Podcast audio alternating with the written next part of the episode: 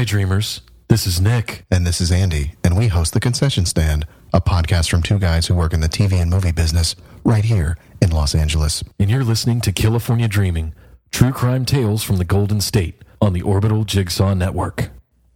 This episode of California Dreaming is brought to you by Blubrry.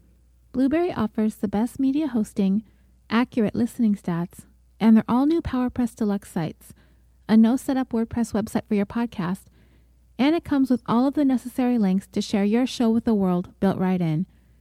Head over to www.orbitaljigsaw.com slash dream to sign up for media hosting, a PowerPress Deluxe site, get that podcast you've been dreaming about started, and get your first month for free. That's www.orbitaljigsaw.com slash dream. And now, on to today's show. I'm going to tell you the story of the quintessential California native, born and raised, chasing a sometimes fickle, sometimes elusive Hollywood dream.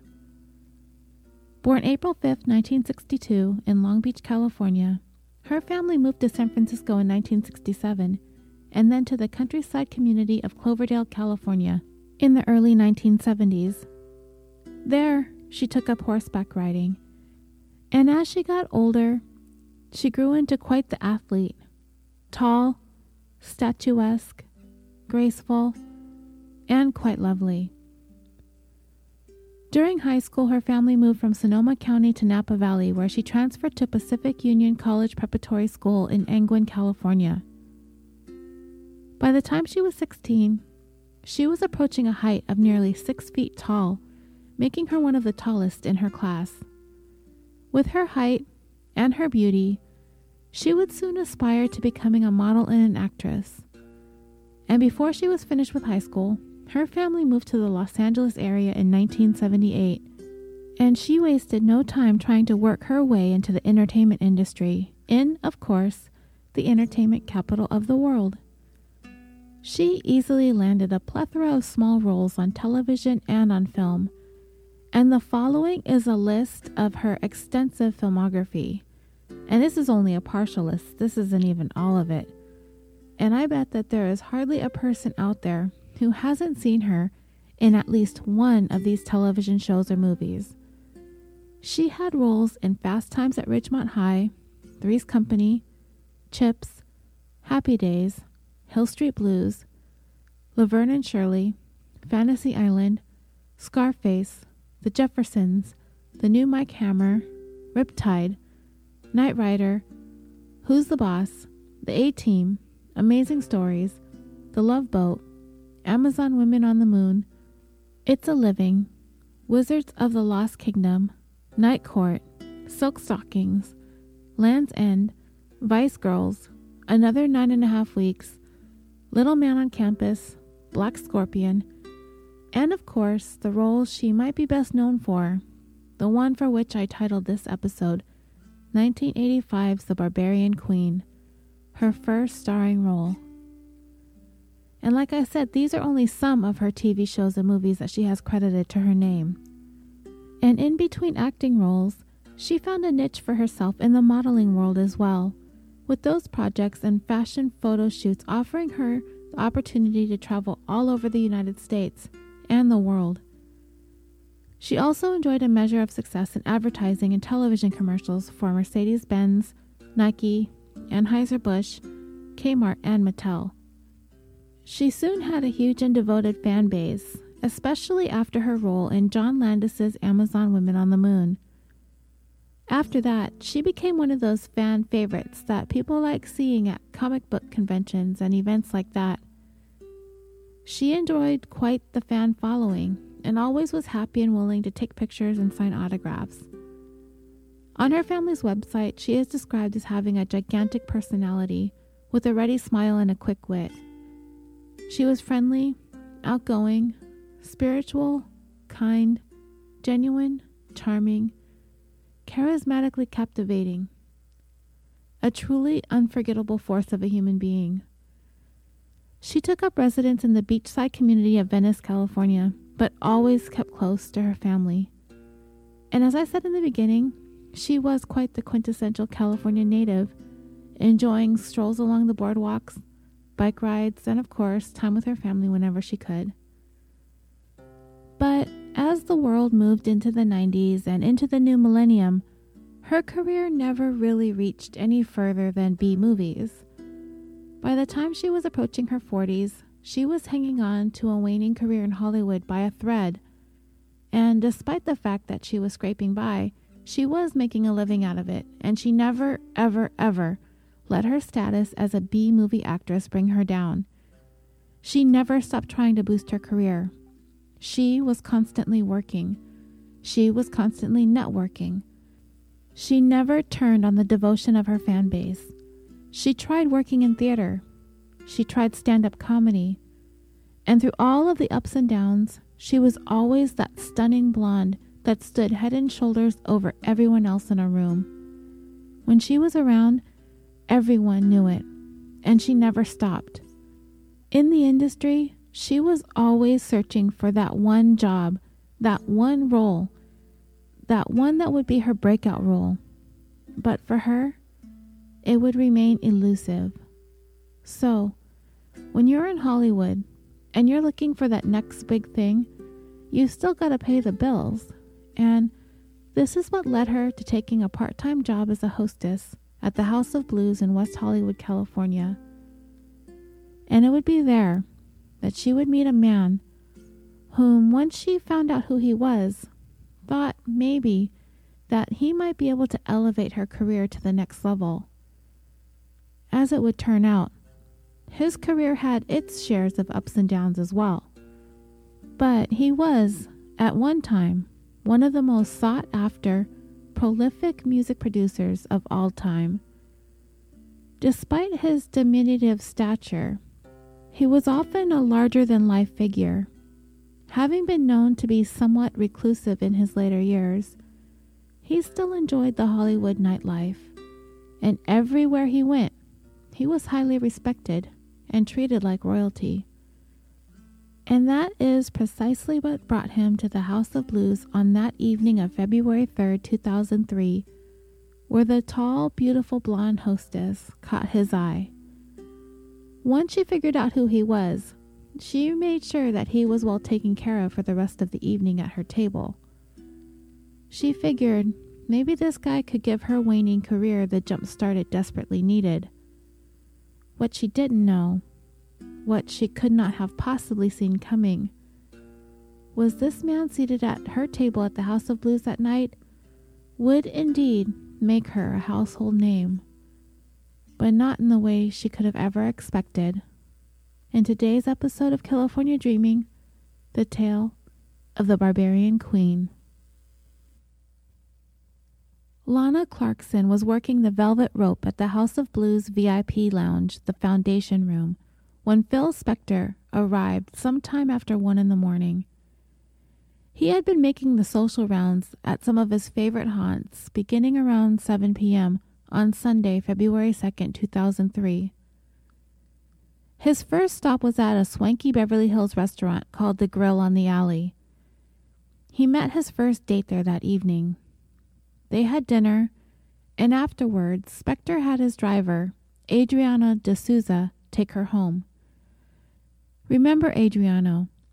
He has an important role later on in this story. After she was dropped off, Spector doubled back to the grill on the alley to pick up a server who had agreed to go out with him after her shift was over. Together, they headed over to Trader Vic's where they had some drinks. Afterwards, Spector and his date headed over to an Italian restaurant called Dan Tana's. This is another Hollywood hotspot for celebrities, a place where they like to hang out and be seen. They again had drinks there until Spector decided it was time for him to make his final appearance of the night at the House of Blues in West Hollywood. He arrived there with a little less than an hour to go until closing time, which was 2 a.m. He was immediately taken with a beautiful blonde working the entrance of the foundation room, Lana. When Spector got there, he had already been drinking for several hours, and he had also been taking some prescription medications as well. And when Lana saw him arrive at the VIP room, she had no idea who this guy was. He was kind of a short man, and if you've seen pictures of Spector, you've seen him sporting quite a fluffy hairstyle, which was actually a wig. He wore his hair like that in an effort to boost his height. And not only did Lana not know who this man was, she actually made the faux pas of addressing him as ma'am when she told him that he wasn't invited into the foundation room. It didn't help that he was wearing a women's blazer either. And when Lana turned Spector away from entering the VIP area, he became very irate. I imagine him saying the usual stuff when a celebrity feels wronged or insulted, something like, Do you know who I am? kind of stuff. And to be honest, listeners, in Lana's defense, when all of this went down 15 years ago, I didn't know who Phil Spector was either. Luckily, Another hostess stepped in and explained to Lana that Mr. Spector was a very important person and he needed to be very well taken care of when he's there. Lana was really embarrassed, as well as nervous, so she spent the rest of the evening trying to make it up to Spector by making sure she spoiled him with lots of attention, and he enjoyed her company very, very much. He asked Lana to join him for a drink, and she asked if she could, but you know the answer was a firm no. You just can't drink with customers when you're working the bar. So Lana continued showering Spector with attention all the way up until closing time. So when it was time for all to pack up and go home, Spector didn't want his evening with Lana to come to an end quite yet. He still wanted to share that drink with the lovely hostess. So he asked her to come home with him, visit his castle, as he called it, and come just have one drink with him. I got the feeling from the articles that I read that this took some convincing. I didn't think that she was that interested in joining Spector, but she probably saw it as an opportunity for her career if she'd agree to go. I mean, he was a VIP in the business, right? Yeah, he kind of was. Let's talk a little bit about who this Phil Spector guy was. Harvey Philip Spector was born December 26, 1939, in the Bronx, New York.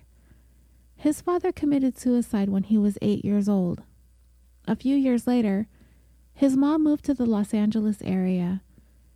Spector attended Fairfax High School, and it was there he began to study music learning how to play the piano and the guitar. In 1957, with some friends from school, they formed a trio called the Teddy Bears, named after the Elvis Presley hit, Let Me Be Your Teddy Bear. And together they enjoyed success with a hit that made it into the top 10 entitled To Know Him Is to Love Him, which was actually a statement that had been inscribed on the gravestone of Spector's dad. But the teddy bears didn't really last long. Spector came to realize that he struggled with severe stage fright and decided that his musical calling would be behind the scenes producing music. But he still had some soul searching that he needed to do. He didn't really feel like he fit in in Los Angeles. He had tried to enroll in UCLA, but he eventually dropped out of college and headed back to New York to apply for a job actually working with the United Nations. I don't know whatever came of that, but he didn't stay in New York for long. He came back to Los Angeles as he seemed to discover that his true passion would be in the music industry, and Los Angeles was where he needed to be. He attempted to form another trio, but that never really took off. So from that point on, Spector focused on working as a music producer. By 1960, he was writing and producing hits for artists like Benny King, Ray Peterson, Gene Pitney, Curtis Lee, the Paris Sisters, and the Drifters. He had really begun making a name for himself in the industry, too. In 1962, he formed his own record company and hit the ground running with an all female group named the Crystals, who enjoyed a string of hits in the early 60s. And by the time Spector was 21, he had already made his first million. At this point, Spector had developed a new and unique style of music called the Wall of Sound. If you've watched any documentaries about his music career, then you may already be familiar with what the Wall of Sound is. But just in case this is the first you've heard of this, let me explain a little bit about the four decade long career of Phil Spector and his wall of sound. It became his signature sound, a technique that he developed in order for music to come across more vibrantly when played on the radio and in jukeboxes. What he did was bring together a large group of musicians who played the same instruments that weren't often used in playing in ensembles, like guitars. Those instruments had always been played by one person while recording. So he'd get several guitarists together to play at the same time to bring about a more powerful sound.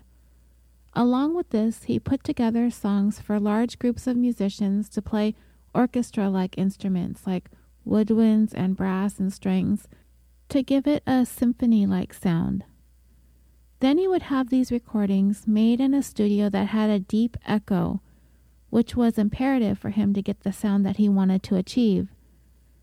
This reverberation effect gave Spector the unique and distinctive sound which came across very well on AM radio, giving it a richness that hadn't really been heard before.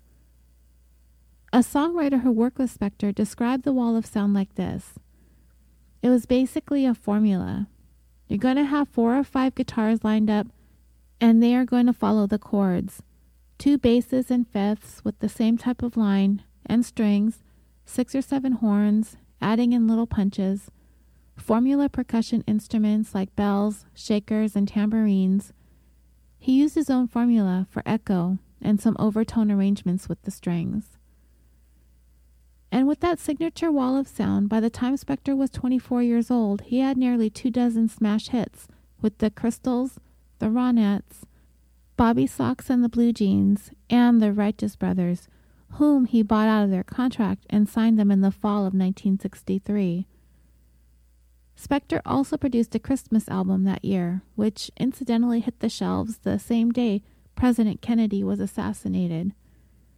By 1965, despite having huge success with the Righteous Brothers with songs like You've Lost That Loving Feeling and Unchained Melody, he felt like it was time for him to move on from them and sold their contract to another record label. After leaving Spector's production company, the Righteous Brothers would continue utilizing Spector's distinctive sound and continued enjoying commercial success. And when Unchained Melody hit the charts again 25 years later, when it was featured in the movie Ghost, it had been the first time Spector had been on the U.S. chart since 1971, when he produced Imagine by John Lennon. And of course, there had always been a dispute as to who had actually produced Unchained Melody. Spector says it was him. Bill Medley of the Righteous Brothers says it was him. Needless to say, Spector gained as many enemies as he did friends, if not more, throughout the years producing music. But I will talk more about that side of the legendary producer a little bit later. The last act he signed to his label in the 60s ended up being Ike and Tina Turner. With them, Spector felt like he had reached the pinnacle of his talents as a producer with their song River Deep Mountain High, but the song didn't get much past 90 on the US charts. However, the song was a tremendous hit in the UK. After that, Spector became disinterested in the music business. Already having the reputation of being a reclusive type person, he remained out of the spotlight for a couple years. During this time, he married the lead singer of his group, the Ronettes, Veronica Bennett, in 1968. But according to Veronica, Spector was often violent, controlling, possessive, and he basically kept her locked up in their home for most of their marriage. I'll talk more about that a little bit later, but this gives you somewhat of a glimpse as to what Spector was like behind closed doors. During the time that he was in seclusion, he exhibited unhinged, somewhat psychotic behaviors, and his wife reported everywhere that he went, everywhere in the home, there were always guns. By 1969, Spector was ready to emerge from his self imposed exile from the business when he penned a production contract with A&M Records following that up with another string of Billboard hits. Then in 1970, he was asked to go to England by the manager of the Beatles. He ended up working on a solo project with John Lennon, and that led George Harrison to enlist Spector to breathe some life into an album that the Beatles had all but given up on, entitled Get Back. Spector, with his musical production styles, as well as infusing his own brand of sounds and musical arrangements, produced the album Let It Be, a massively successful Beatles album. But one Beatle was not happy with the way Spector tweaked one song in particular. Paul McCartney, who composed The Long and Winding Road, a song which hit number one in the US and the UK. Paul claimed that the work was done without his knowledge or input. More than 30 years later, Paul put together an album called Let It Be Naked, which had all of the Beatles songs produced by Spector remastered without his production styles applied to them. John and George were very happy with the way Spector produced Let It Be and would go on to work with him in the years following on their own solo projects. As Spector carried on into the 1970s with another string of hits, along with some not so well received albums, he started becoming reclusive again. According to a Spector biographer, the reason that happened is because Spector was actually almost killed in a car accident on the evening of March 31st, 1974, in which he was ejected from the vehicle through the windshield. He was near death at the scene and was rushed to UCLA Medical Center. He had suffered some very serious head injuries and was in surgery for many hours. He ended up requiring more than 300 stitches to his face and another 400 to the back of his head. And it was because of this accident and the head wounds that he had suffered that Spector began wearing wigs. And for the rest of the 1970s, Spector's career as a producer seemed to fizzle out with records and singles that enjoyed little to moderate commercial success. With the exception of his best known hits being re released as a compilation album in the late 1970s, most of his work was out of circulation in the United States. As the 1970s wound down, Spector returned yet again to produce an album with Leonard Cohen, which did not go over well with Cohen fans who loved his acoustic sound and did not like Spector's wall of sound. And Cohen came to find that he didn't like it either. The two clashed when attempting to put the album together. In 1979, Spector produced an album with the Ramones, but their fans reacted much in the same way Leonard Cohen fans reacted. They just didn't like the commercial sound, accusing the Ramones of selling out for radio success. But that Ramones album would bring about some of their best known and most successful songs. And then there were more rumors about Spector's odd and violent behavior, even one that spread about him having pulled a gun on some of the band members of the Ramones during a recording session. Many years later, the drummer of the Ramones confirmed that Spector did carry a gun and that he had a license to carry one, but they weren't ever really held hostage or anything. I will talk more about Phil Spector's history of gunplay a little bit later in the episode. So, anyway, Phil Spector was inducted into the Rock and Roll Hall of Fame in 1989. In 1995, he emerged once again to produce an album with Celine Dion, but he ended up bowing out of the project, unable to really work well with Celine's management team. After that, Spector began to slowly unravel finding himself mired in legal battles and controversy up until 2003. And if the name Phil Spector wasn't familiar to you before then, it was about to be. So, back to that night at the House of Blues. In the early morning hours of February 3rd, 2003, after incessantly asking Lotta to come over to his castle for a drink, after turning him down several times, she finally gave in and agreed to go for one drink. I don't know what compelled her to change her mind. Maybe he was making her promises about what he could do for her career.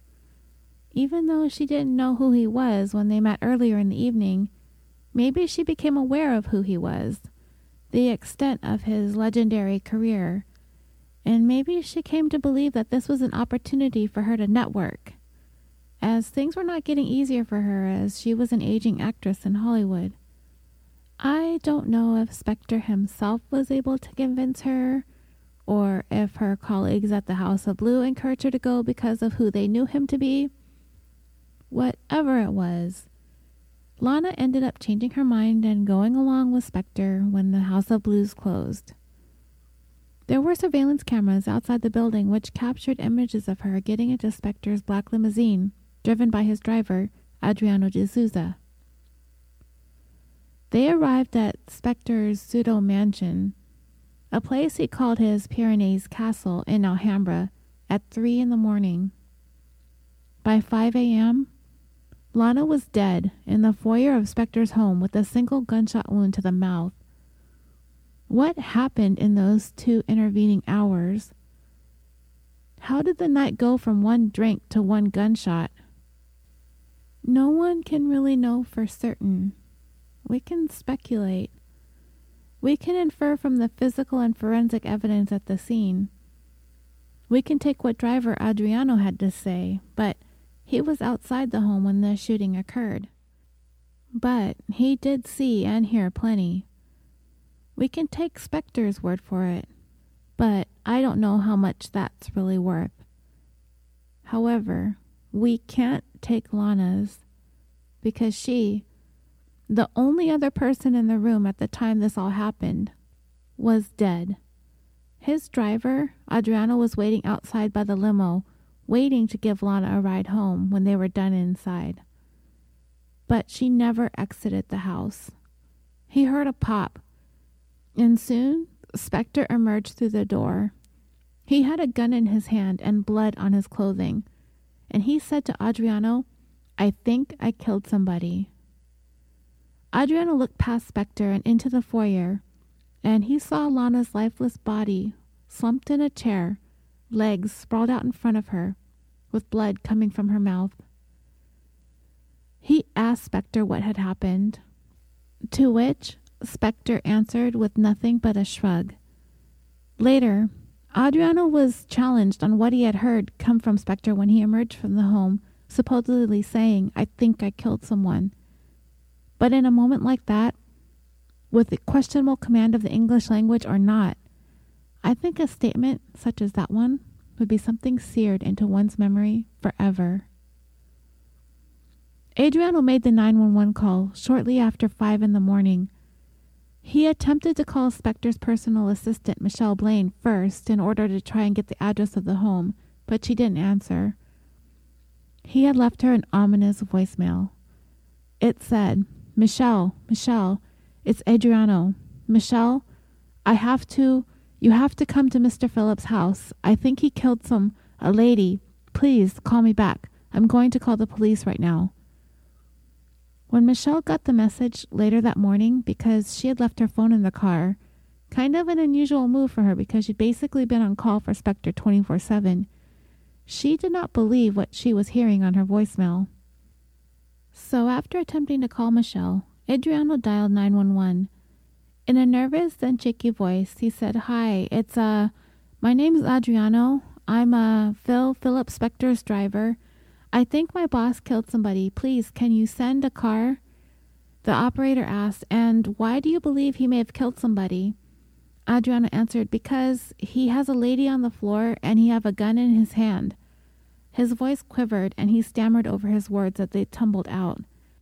His call had actually gone to the California Highway Patrol 911 dispatch, so he was transferred to the Alhambra Police Department, at which time he had to recount his story again. And with his Brazilian accent difficult to understand, he could be heard becoming increasingly upset and frustrated, not to mention afraid of what might happen next as he is standing at the end of the driveway looking for the address of the home in order to let the operator know where to go.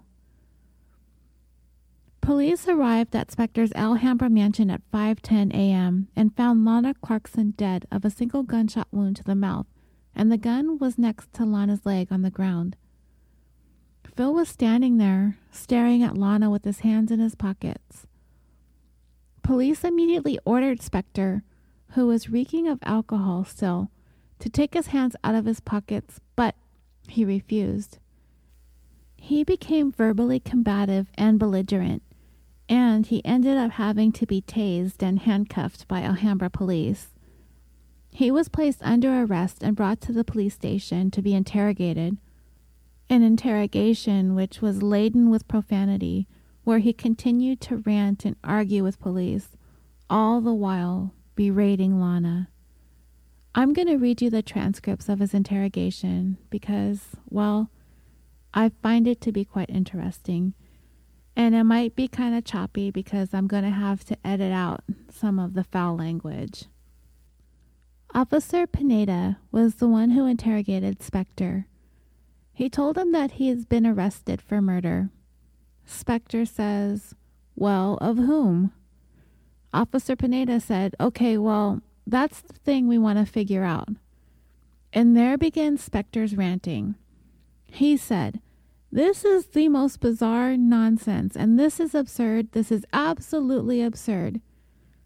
They then start talking about getting a hold of Spector's attorney, who is Robert Shapiro, former O.J. Simpson attorney from his trial eight years earlier for the murders of his ex wife and Ron Goldman. Spector said, I want him down here. I'm going to make you fucking people pay for this. This is bullshit. This is nonsense. You people had me here for six fucking hours, maybe nine hours, and you have me locked up like some god turd in some piece of.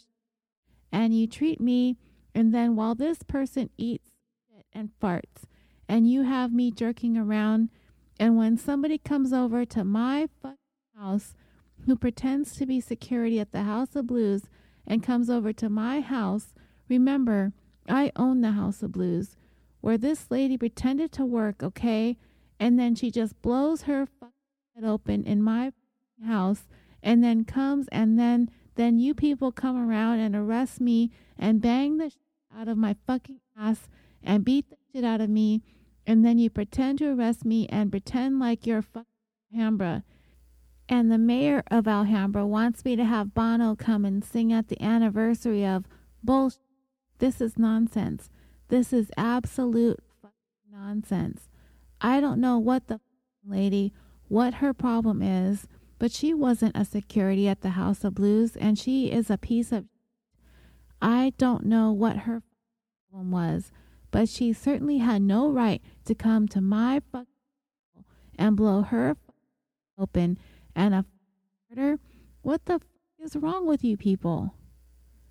Officer Pineda tried to interject, saying, Tell you what I'm going to do.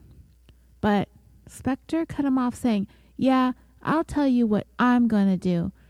I'm going to be somebody's going to pay for the I've been locked up for the last 12 fucking hours and you people come into my house, rummage through my house and you tie me down like a pig and you know while somebody's dying there and you know and it scared the shit everybody while somebody commits suicide.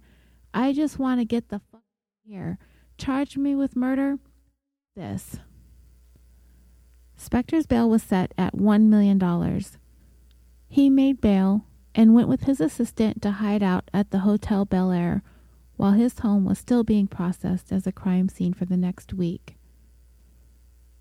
After his home was finished being searched for evidence, Spector returned to live there while he was on bail, awaiting the ruling by the coroner.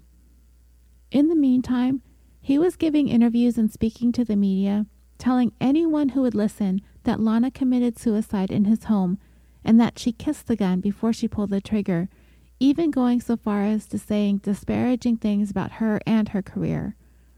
Lana, as I described earlier, was not really a household name, but she did have somewhat of a cult following. Her career was kind of on the skids by the time she met Spector that evening at the House of Blues. At the end of 2001, Lana had suffered a fall and she actually broke both of her wrists and that really put the brakes on her acting career because of a number of surgeries she had to have in order to fix her injuries. Her friends did acknowledge that being down with these broken wrists was very difficult for Lana to cope with. She sometimes seemed sad and depressed by the ordeal. And this is what would be at the center of Spector's defense, if and when the time came, that Lana was despondent over a floundering career, that she was in a depressed state of mind the night that she met Spector, and that she decided to end it all in that moment. Now, I don't know how that sounds to you listening to this story, but to me, I'm fairly certain I'm not alone in thinking this, but I find that to be absurd to think that Lana, a woman who never gave up chasing her dreams of making it in Hollywood, randomly meets Phil Spector one night, goes home with him to have a drink, likely in an effort to network with the music producer, decides that life just isn't worth living anymore, and while in his foyer, and by a stroke of luck manages to find a gun in the first and only drawer she happens to see, the only drawer in this 10,000 square foot mansion that's pulled open, inserts the gun into her own mouth and pulls the trigger? Is that possible? Well, to be completely honest, yes, it is a possibility. But is it enough of a possibility to raise a reasonable amount of doubt? It might just be.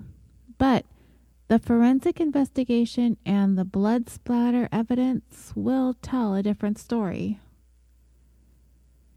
On September 22, 2003, the Los Angeles County coroner ruled that Lana Clarkson's death was in fact a homicide.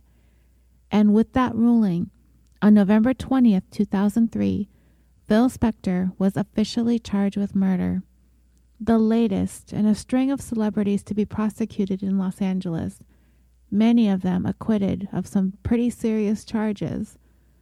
Snoop Dogg was charged with murder in 1993 and acquitted in 1996.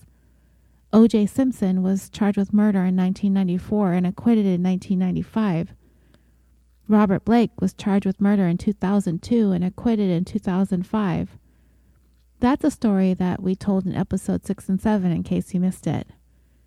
And this is where Spector finds himself as well at the end of 2003, charged with the murder of Lana Clarkson. Spector, while awaiting trial for murder in that giant hilltop castle in Alhambra, grew increasingly more frustrated and angry, especially at the negative press that he was receiving in the media. He attempted to reach out to some of his old contacts, several famous people as well, in an effort to build an army of supporters for himself. But, mm, as you can imagine, nobody with any sense wanted to be associated with Spector in any way, shape, or form at that time. Completely understandable, right? But Spector didn't get it. He didn't understand why his friends were unwilling to reach out to him and get behind him. He grew more upset with the perceived betrayal these people he thought were his friends completely turned on him. I really can't imagine that having shut himself in that mansion for the past 15 years, that he had been regularly networking with anyone in the entertainment industry very much. He lived in his own little world where he could be the emperor of everything. That is exactly what those years leading up to the shooting death of Lana were like. So, with no friends on his side, and the media to him spinning the story way out of control, making him out to be some sort of maniacal person, Spector came up with this master plan of his to get his side of the story out there himself. In March of 2005, he had his assistant, Michelle, build a website for him. And he was going to use that platform to film himself making his own statements about what happened that night Lana died in his home. There are two videos I found on YouTube, and if you want to watch them, you can search them under the title Wall of Guilt. But I will tell you what he said in both videos, and some of it is repetitive. In the first one, Spector is wearing kind of a nice gray suit, and in it he says, I'm Phil Spector, and I've been accused of the most heinous crime that one can be accused of, and I'm here to dispel some of the incredible rumors that have come out about me and the act that took place in my home, which is a castle. The evening in question when the incident took place, and we called for the paramedics, Instead of the paramedics showing up, the police showed up and negotiated with me for 45 minutes before they came into the house, but no paramedics came to help the injured party who had administered a self inflicted wound. Then, after about 45 minutes, while the injured party could have possibly been saved from dying because nobody knows what her condition was, alive or dead, the police decided not to enter the house as human beings to protect and serve, but rather as animals drunken animals, if you will, because I do not know that they were not drunk. Because all I know is they came in here barnstorming like stormtroopers and overwhelmed me physically, between 12 and 16 of them from the Alhambra Police Department, and knocked me down, broke my nose, gave me two black eyes, cracked my spine, all of which received medical attention afterwards, and I have the medical documents to back this all up and they did not feel that that was sufficient. They tasered me with 50,000 volts of electricity, and there was a dying woman there which needed medical attention, and there was still no paramedics. Yet we called for the paramedics. Did you take Mr. Spector? No? Why? Duh, you know. I mean, those are the answers you get. You can indict, the district attorney can indict a ham sandwich, only there's more meat on a ham sandwich. The only women who have come forward that have said anything that had to testify under oath were the ones of the grand jury, and they lied. I can prove they lied by simply asking them to take a polygraph test. If they want to take a polygraph test and the others who have come forward since were not asked to testify under oath, they just made statements to the DA. There's about 10 or 11 of them total. I'll show them how to make money. Here's a check for $10,000. And at this point in the video, Spector is holding up a signed check for $10,000 pointed at the camera. The fingernail from the deceased thumbnail, which was her trigger finger, was capped off because she pulled the trigger with it, and it was a false fingernail and it came off, so half of it fell off onto the floor, and the other half, both halves split and fell on the floor. Apparently, Robert Shapiro said that he had half, and the police said that they had the other half, and now Robert Shapiro says, I don't have the other half because that's obstruction of justice and he can go to jail for that. So he's denied, denied, denied, and I fired him. I had been out to dinner at the grill. I had been to another restaurant, Dan Tana's, and then I stopped by the House of Blues close to closing time. And for all to say that Phil Spector could never have done this, he could never have stand up to shoot a girl in the mouth with a gun. Where's my history of this? How come in the last 40 years you've never heard stories about me pointing guns in women's mouths and blowing their heads open and shooting women? How come only after this Lana Clarkson incident did all of this stuff come out? I have been functioning fine as a human being. And that's where the first video cuts off. In the second video, he's dressed much more casually in a Hawaiian shirt kind of looking like he's on vacation rather under indictment for murder. In this video, he said, Hi, for those of you who don't know who I am, I'm Phil Spector. This is not a usual circumstance for me to sit here and talk under these conditions, but it has come time for me to bring out certain circumstances that have been brought to light and that have not been brought to light about an incident that happened in my home on February 3rd, 2003 and a great deal of misinformation that has come out in the media. I invited the police in, and all of this is documented. It's in the police report. They negotiated again as to whether or not to come in or not to come in. They finally, after 45 minutes and addressing in no way, shape, or form the injured party or showing any concern for myself, decided to come in, but not as normal people. They rushed the house, proceeded to knock me over, cracked my nose, and deviated the septum, gave me a deviated septum, which I've had medical attention for, and cracked my spine. They knocked me unconscious and then proceeded to taser me with 50,000 volts of electricity, which didn't take the first time, which I wouldn't know because I was unconscious. And they proceeded to taser me with 50,000 volts of electricity again. This is documented in the police report of record I cannot make this up because it's public record and you can go to the files of the Alhambra Police Department and get this, or the District Attorney of Los Angeles and get this information for yourself. I am five foot five. I weigh 139 pounds, and I was apprehended by 16 policemen. She, meaning Lana Clarkson, took with her from the House of Blues an open bottle of tequila. She was intoxicated when we met, and she was intoxicated in the autopsy report. She also had in her system 12 Vicodin. She may have accidentally taken her own life. She may have purposely taken her own life. She may have been eating the gun with her dancing.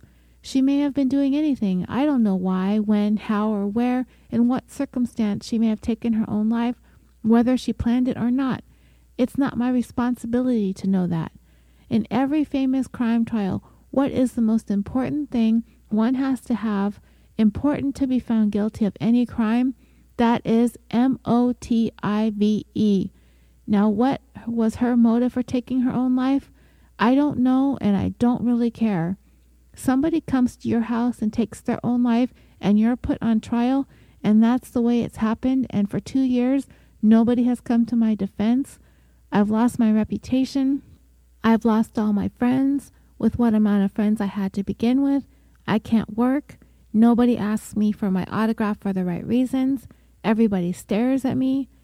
How do you know that I invited the police in and they tasered me and beat me up and they broke my nose and cracked my spine? How do you know that? It's in the record, but nobody seeks to bring it out. Now let's talk about the grand jury indictment. And these women who have come forward and testified that I did things against them. Not one of them, not one of all the ones that have come forward that you've read about in the newspaper, ever, ever, E V E R, ever filed a police report against me. Now, if somebody went on a date with you, pulled a gun, pointed it at your head, that's a felony, number one. You don't call the police. And if you do call the police, they don't arrest you or arrest him for sure and put him in handcuffs and take him off to jail. Where's the police report against me?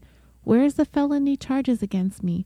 Pointing a gun at somebody's head is a felony, a misdemeanor at least, and you get taken off to jail.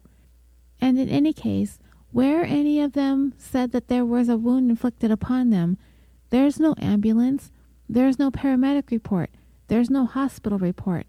It's all pure and simple bullshit. And that's what it is. And here, if these people are in it for the money, and he holds up a check to the camera again, that any of these women that have come forward to the grand jury, any of them can earn, get $100,000 right now. All you got to do is pass a polygraph test. That's it. That Bruce Cutler will give them a polygraph test and they can earn $100,000 if they can pass it. It's a signed check for $100,000. There are about 10, 11, 12 women, so that's a lot of money and that's what they can earn $100,000 if they can pass a polygraph test to support their testimony. Here's your chance to make money. And that's basically the gist of the videos. He's kind of rambling, kind of discombobulated, and I'll tell you more about the women who have come forward in a little bit when we get to the trials. And yes, that's plural trials. All the while, the Los Angeles District Attorney's Office lead prosecutor on the case, Alan Jackson, was getting ready to take Phil Spector to trial for the second degree murder of Lana Clarkson. And he is very well aware of the challenges of trying a celebrity defendant in Los Angeles. They always seemingly somehow tend to get off. But this prosecutor was determined to make sure that he would get justice for Lana and for her family. He had a passion for this case, and he wasn't going to let the fact that Spector was an iconic music producer get in the way of that. And not only was Spector a celebrity, he was quite eccentric as well, which seemed to feed the media interest in this case even more. All of the celebrities surrounding him, all the friends that he supposedly had, all his fancy attorneys, all the money that he throws around, all the colorful suits, the crazy hair, none of that was going to distract the prosecutor from doing his job. He was convinced that he had a solid case for murder. To him, this was no accident, and this was no suicide. Now, maybe Spector hadn't planned on the evening ending like this. It certainly didn't seem like a planned event anyway. This shooting death of Lana, which is why the charges against Spector only rose to the level of second degree murder rather than first degree. And making the case even more complicated, through some manipulative tactics of his own, by hiring and firing of different attorneys, Spector has managed to cause a number of delays in the looming trial. His trial finally commenced on March 19, 2007, more than four years after Lana was shot to death in the foyer of Spector's home. Not only was the prosecutor going to show the jury a pattern of violent history involving guns, he was also going to prove his case against Spector by using the physical evidence found at the scene of the shooting. But there was and has been a great deal of emphasis placed on Spector's history of using guns to control people. Let's talk about that for a few minutes. The picture that had been painted of the Rock and Roll Hall of Famer the man now accused of shoving a loaded pistol into the mouth of Lana Clarkson and pulling the trigger. He is said to have a, quote, rich history of violence involving guns. Where did this all start? It's said that his need to always carry a gun and kept several of them in his home at all times began early. Spector had claimed that way back in 1958, while he was on tour with his first group that he was a part of, the Teddy Bears, that he was confronted in a restroom by four attackers. He was kind of a scrawny and small man, and he wasn't able to defend himself. I don't know why he was attacked by these men, but Spector claims they urinated on him in that restroom, and from that day forward, he always carried a weapon, and he always surrounded himself with bodyguards. By the 1970s, having a gun was essential for Spector. It was an extension of him, and it made him powerful. He was a man who needed to be in control all the time. He also used guns to not only intimidate the women in his life, but also the musicians that he worked with through the years. One incident involved John Lennon. He had hired Spector to spearhead an album of cover songs he was putting together, and Spector came to the studio, usually high, always late, and always armed with a pistol tucked in a holster.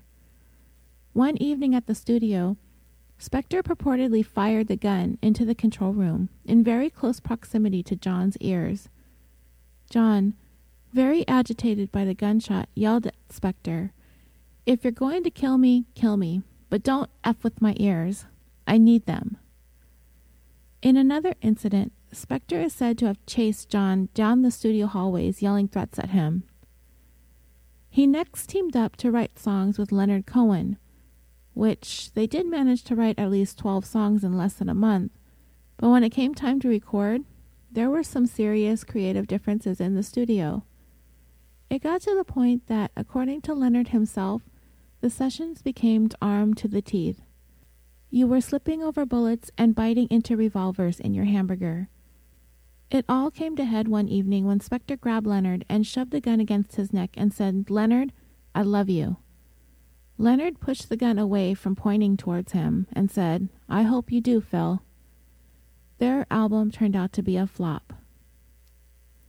And then there was Debbie Harry, the lead singer of Blondie. She never spoke out about her experience with Spector, at least not until he went on trial for Lana's murder. She said that during the time when Spector was coming out of one of his reclusive phases in the late 70s, there was a time when he invited Debbie to his home to talk about the possibility of a collaboration. But things went bad quickly. Debbie having said he pulled a gun, that notorious thing that he does. He stuck it in my boot and went bang. I thought, get me out of here. I just want to go home. Why would anyone be carrying a 45 automatic in their home? Then there was the New York based punk band, the Ramones, who enlisted Spector as a producer in 1979, and the members of the band described working with him was like working with Dr. Jekyll and Mr. Hyde type of personality. Things escalated quickly one night when Dee Dee Ramone was so very tired and wanted to call it a night at the studio and go home. When he tried to leave, Spector purportedly pulled out a revolver and told him he wasn't going anywhere. He answered, what are you going to do? Shoot me? Go ahead. I'm leaving. Goodbye. And then there was Spector's short lived marriage to the lead singer of the Ronettes, Ronnie Spector. She knew he had guns all around the house, but that wasn't the only thing Spector had done to control her. After they got married, he basically kept her like a prisoner behind his mansion walls, isolating her from her family and friends and basically ending her musical career. He often kept her tied up or locked in a closet so she couldn't leave, even going so far as to hide her shoes so she couldn't walk out on him. She even said that Spector kept a gold coffin in the basement, specifically designed with a glass lid, threatening her with it, telling her that the coffin was for her and that if she ever tried to leave him, he would kill her and put her on display in the glass topped coffin so that he could continue to keep his eyes on her even after she is dead and gone. Finally, one day in 1972, after four years of marriage, she shattered a sliding glass door, running out of the home barefoot. She divorced Spector in 1974. Prosecutor Jackson had no shortage of experiences such as these to draw from when painting a violent and controlling portrait of Spector for the jury. He told them that he had a very long history of violent outbursts against women, particularly when he was drinking, particularly when women would rebuff his sexual advances or attempt to leave his home after he'd invite them over, presumably for drinks and to talk business. Prosecutor Jackson told the jury in his opening statements, quote, You are going to be introduced to the defendant's very rich history of violence, a history of violence towards women, a history of violence involving guns. That Spector is someone who, when he is confronted with the right circumstances, when he is confronted with the right situations, turns sinister and deadly. The evidence is going to paint a picture of a man who on February 3, 2003, put a loaded pistol into Lana Clarkson's mouth, inside her mouth, and shot her to death. In order to give context to what happened on February 3, 2003, you are going to be introduced to evidence about the defendant's history of violence, about his pattern of violence against women, his history of losing his temper, his history of flying into rages, his history of pulling guns on unarmed women. The evidence will show, ladies and gentlemen, that when Lana Clarkson fell victim to Spector on February 3, 2003, at about 5 in the morning, that she was the last in a very long line of women who had been victimized by Philip Spector over the years.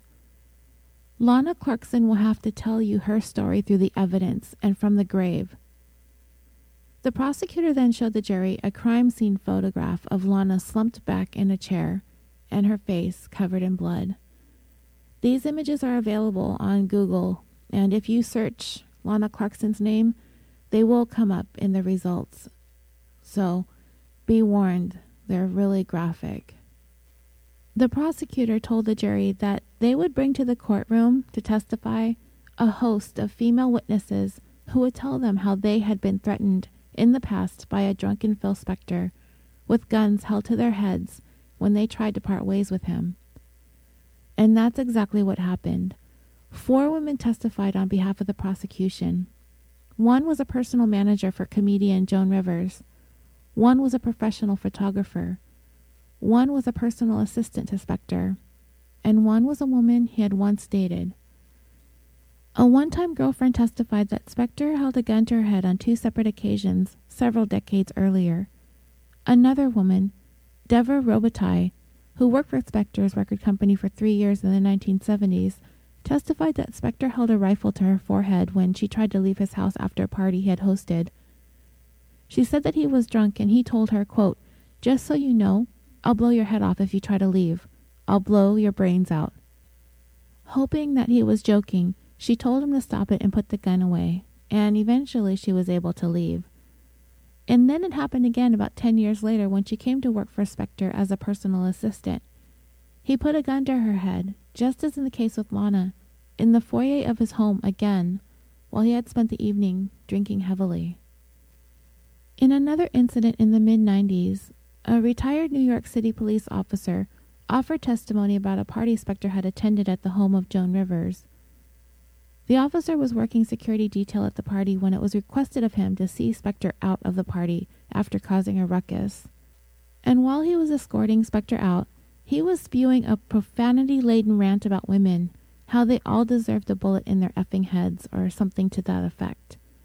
Not only that, The incident basically repeated itself the following year at the same party hosted by Joan Rivers. And then the prosecution presented the evidence at the scene, and some of the following is very graphic in nature. Lana, first of all, was fully dressed, with her coat on, her shoes were on, and her handbag was across her shoulder. She was in the foyer of the home, found slumped in a chair in such a way that suggested that she was backing up from the threat of a gun being pointed at her. The gun was fired from what is described as an intraoral position, meaning the gun was in her mouth when it was fired.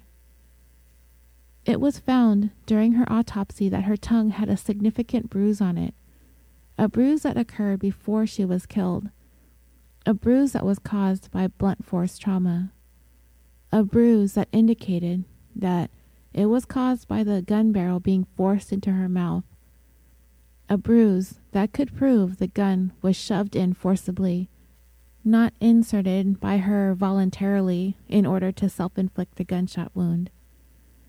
The gunshot shattered Lana's teeth, and those were found and collected from the floor of the foyer. After the gun was forced into her mouth and the trigger pulled, the bullet tore a path through Lana's head, with the forensic pathologist having testified that mercifully death was immediate. He described the path of the bullet from the barrel of the gun to the back of Lana's head, stating, The bullet nicked the tongue, lacerating the tongue and splitting it. The bullet eventually hit the spinal column of the neck bone, and in the process of that, it broke the neck bone. It went through the spinal cord and tore it apart. That cord was completely severed. The bullet kept going and finally slowed down and goes to the base of the skull. Spector's defense attorney attempted to suggest to the court that the situation of the gun in the mouth is undoubtedly a case of suicide. But the forensic pathologist said that most self inflicted gunshot wounds are usually in the temple. The pathologist also took a stand for Lana, as he was disdainful of the defense's contention that Lana took her own life. He spoke to her friends and her family, stating that he found her to be a hopeful person, and the manner of death in this case is homicide. That he had never seen a case reported where somebody goes out with a stranger, gone to their home, magically come up with a gun to shoot themselves. Then the prosecution presented the blood evidence, fingerprint evidence, and DNA evidence. And you've probably heard this a thousand times. It isn't always as clear cut as it is on those TV shows we watch. You see, Spector actually had very little blood on him. The gun was covered in Lana's blood, but it also appeared to be smeared with blood as the gun was found by investigators next to Lana's left leg. And by the way, Lana was right handed. So the smears on the gun indicated that there had been an attempt to wipe the gun down. Eighteen small flecks of blood splatter were found on a coat that belonged to Spector, found hanging up in a closet, which indicated that he was in very close proximity to Lana when the shots were fired, as those eighteen small flecks of blood were Lana's. Lana did have gunshot residue on her hands, but that gunshot residue can occur even if you aren't actually holding the weapon. Just being close to the weapon when it's discharged is enough. Lana did have fresh bruises and injuries on her arms and wrists, indicating that she did put up somewhat of a fight, and that would explain how gunshot residue got onto her hands. I could see her trying to fight and pull that gun away from her face as it was being fired leaving that residue on her skin. The jury was also shown pictures of Lana at the crime scene and also her autopsy photos. They saw up close the damage that had been done to her face and her mouth. During this portion of the trial, Lana's mother and sister, who had attended every single day, were not present in the courtroom during the presentation of these pictures of Lana. The forensic pathologist talked about the moment Lana died in very vivid detail. He told the jurors that the gun was in her mouth and that it was the recoil of the weapon firing that shattered her two front top teeth, causing them to be expelled out of her mouth and onto the floor. It was imperative that he made it clear that Lana became completely incapacitated pretty much instantaneously the moment she was shot. He said the bullet traveled through her head, severed her spine, and resulted in immediate death. He said, quote, She's going to lose consciousness. She won't be able to move her arms. All the arm movement up here, including out to the fingers, everything's just going to go. Wherever she was at, she was going down. Bottom line. Respiration will cease. Heart rate may still go for a little bit, but not for very long. But it could go. The blood pressure will drop pretty rapidly after that, after the shot. All brain functions will cease. She will not talk. She will not scream. She won't cry. She won't exhale. And she won't cough. The prosecutor asked him if she would not be able to expel blood forcibly out of her mouth after the shot was fired, and he said yes, that's correct. The reason why this is important is because I told you earlier blood splatter was found on Spector's white coat. The prosecution would contend that this was a result of him having been the one to have shot Lana, based on the trajectory of the splatter. His defense team would bring up an expert to say that the blood splatter resulted from Lana exhaling blood onto his jacket after she shot herself. But based on the testimony of the forensic pathologist who conducted Lana's autopsy, breathing ceased the moment she was shot. She would not have lived to exhale one single breath. The defense continued with this strategy to combat the prosecution's case against Spector by discrediting the forensic evidence or trying to explain it away. Full disclosure, though, there were some pretty serious mistakes made when it came to the collecting and handling of evidence. One big, huge error occurred when Lana's body was first moved. The way in which she was shot and the way in which she came to rest in the chair in which she was found, she actually hadn't bled out of her bullet wound. The way she came to rest, the blood sort of pooled inside of her mouth and around the wound. There was no exit wound, as the bullet came to rest at the base of her skull after it broke her neck and severed her spine. So when her body was finally being moved from that position it was in, blood actually began to spill out of her mouth and onto her dress, soaking it, essentially destroying any possibility of examining the blood splatter evidence that may have been on her dress.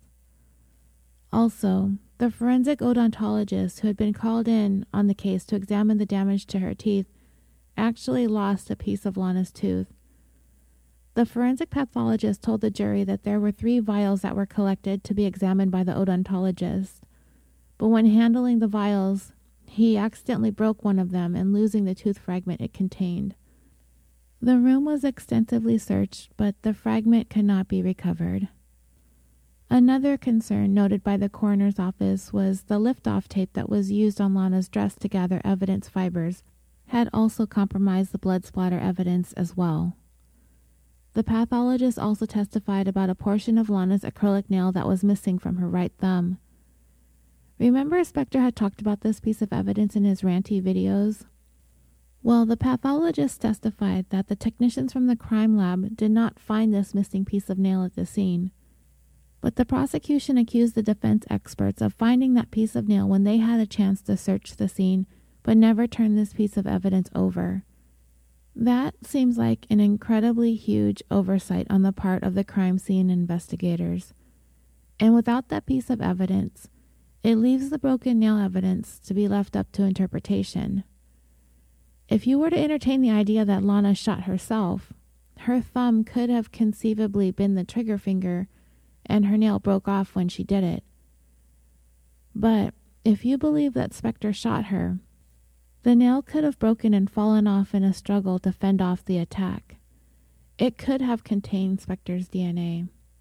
The way the nail broke off, it could have told the story, but it was gone. I don't know if the defense team hid the evidence or not, but if they had, it was truly a shady move on their part for sure. Spector claims to have fired Robert Shapiro over this, but that too could have been all a part of Spector's theatrics. And as for the bruises on Lana, The forensic pathologist did testify that they were consistent with defense wounds. However, he could not be certain how old the bruises were. He also conceded that it was noted in one of Lana's medical reports from her primary care physician that she had been prone to bruising easily.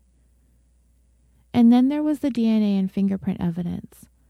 Spector's DNA was not found on the gun or on any of the bullets remaining in the revolver. However, the gun was covered by a large amount of blood that came from Lana, and hers was the only DNA found on the gun.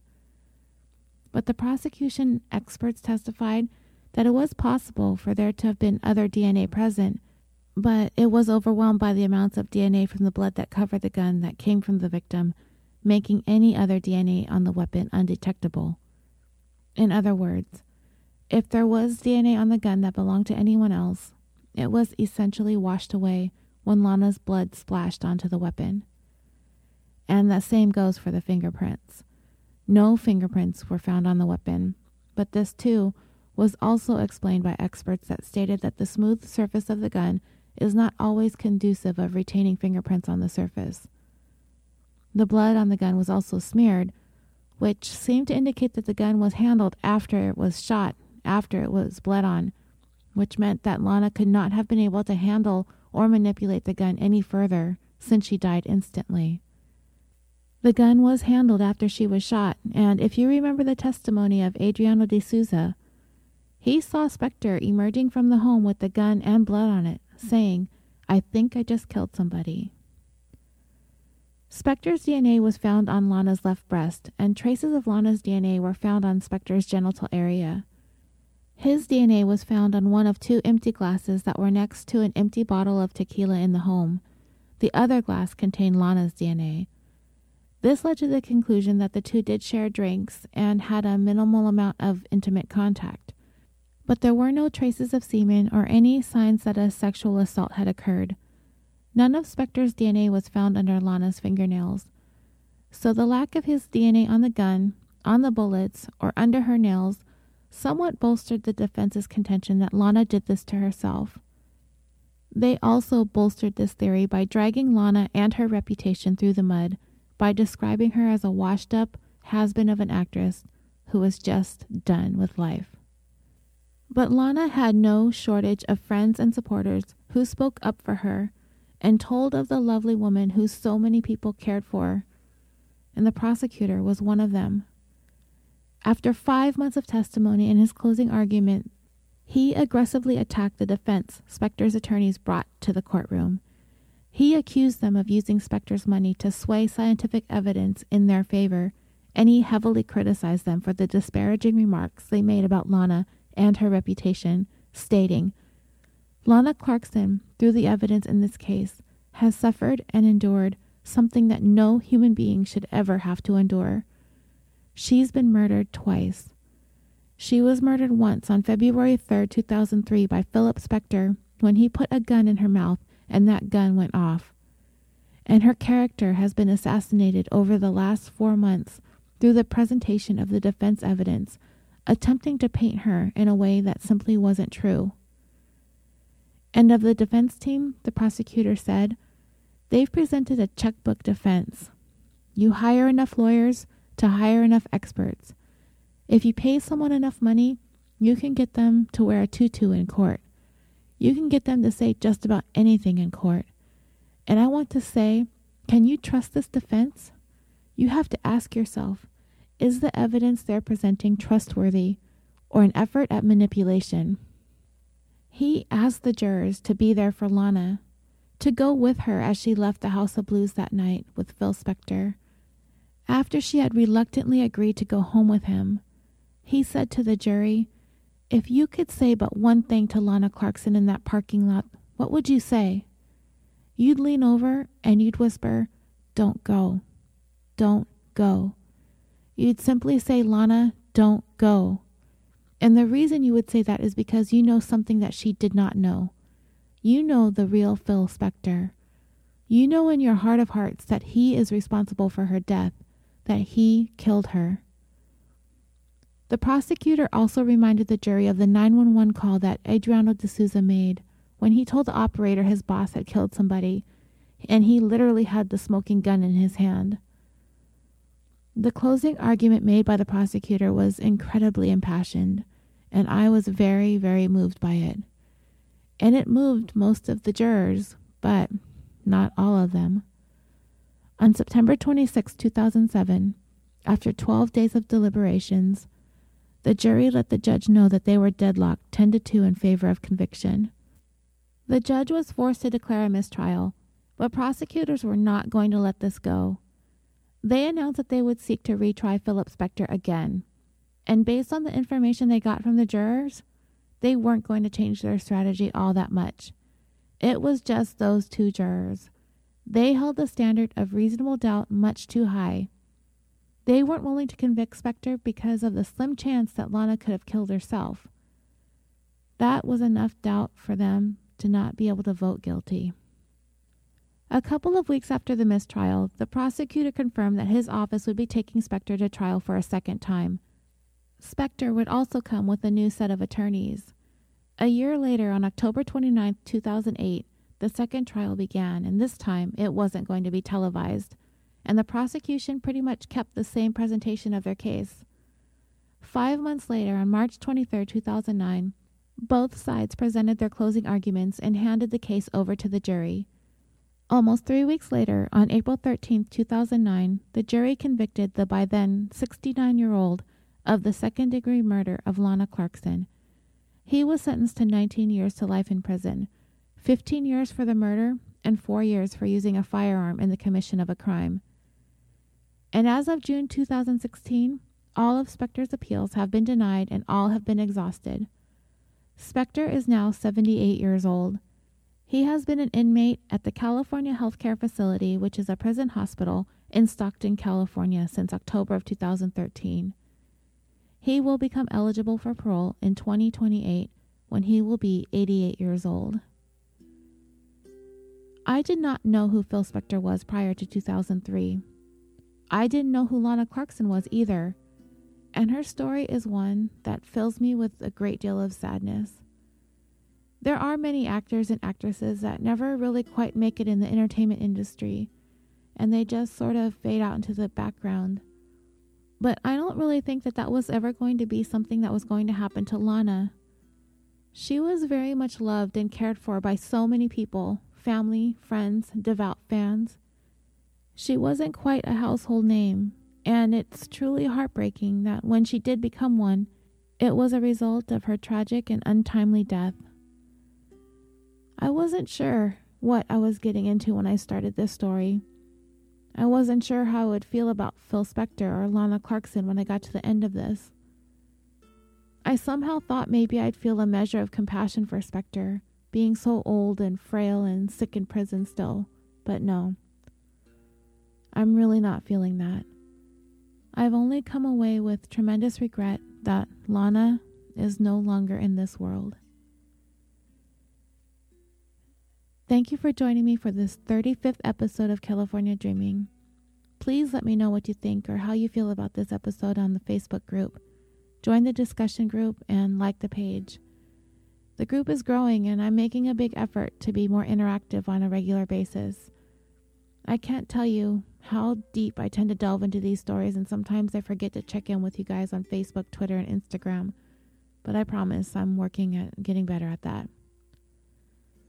I'd like to thank all of you who have recently joined in supporting California Dreaming on Patreon. If you've been a supporter, don't worry. I will mail one of my new buttons out to all of you.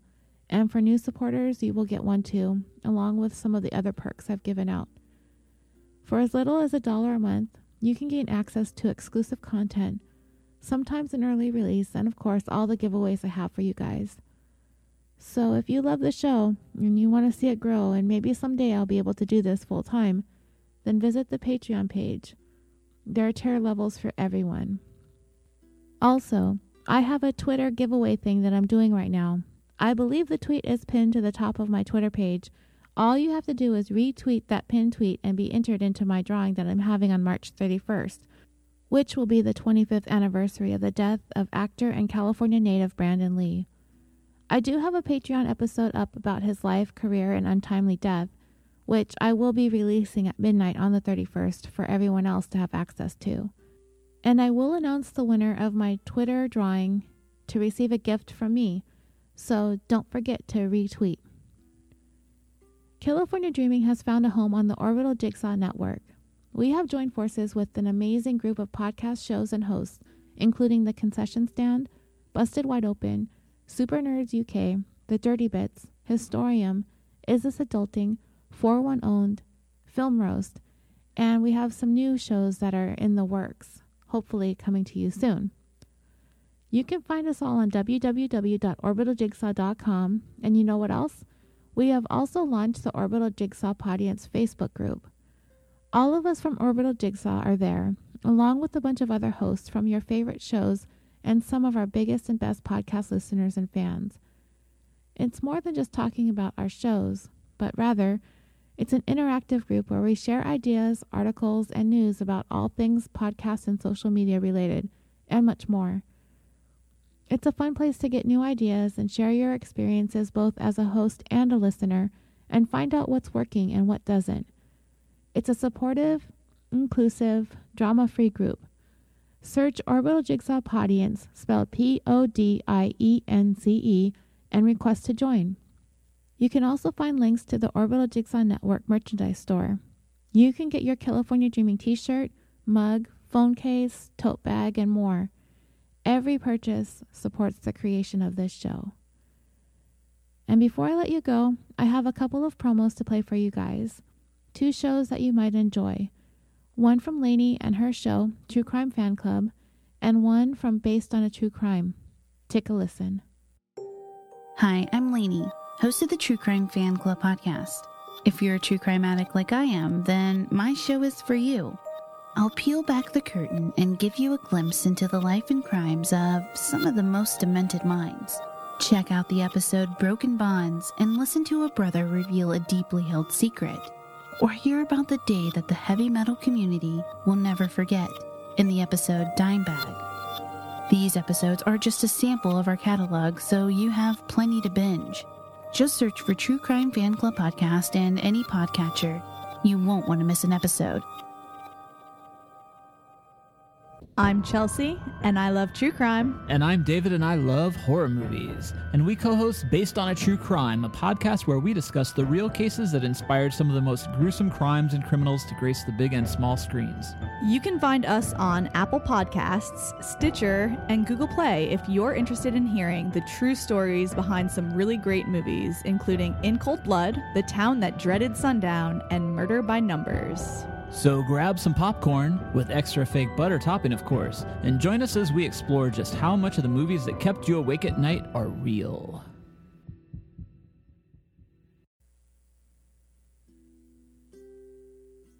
Thank you again for listening, and until next time, sweet dreams.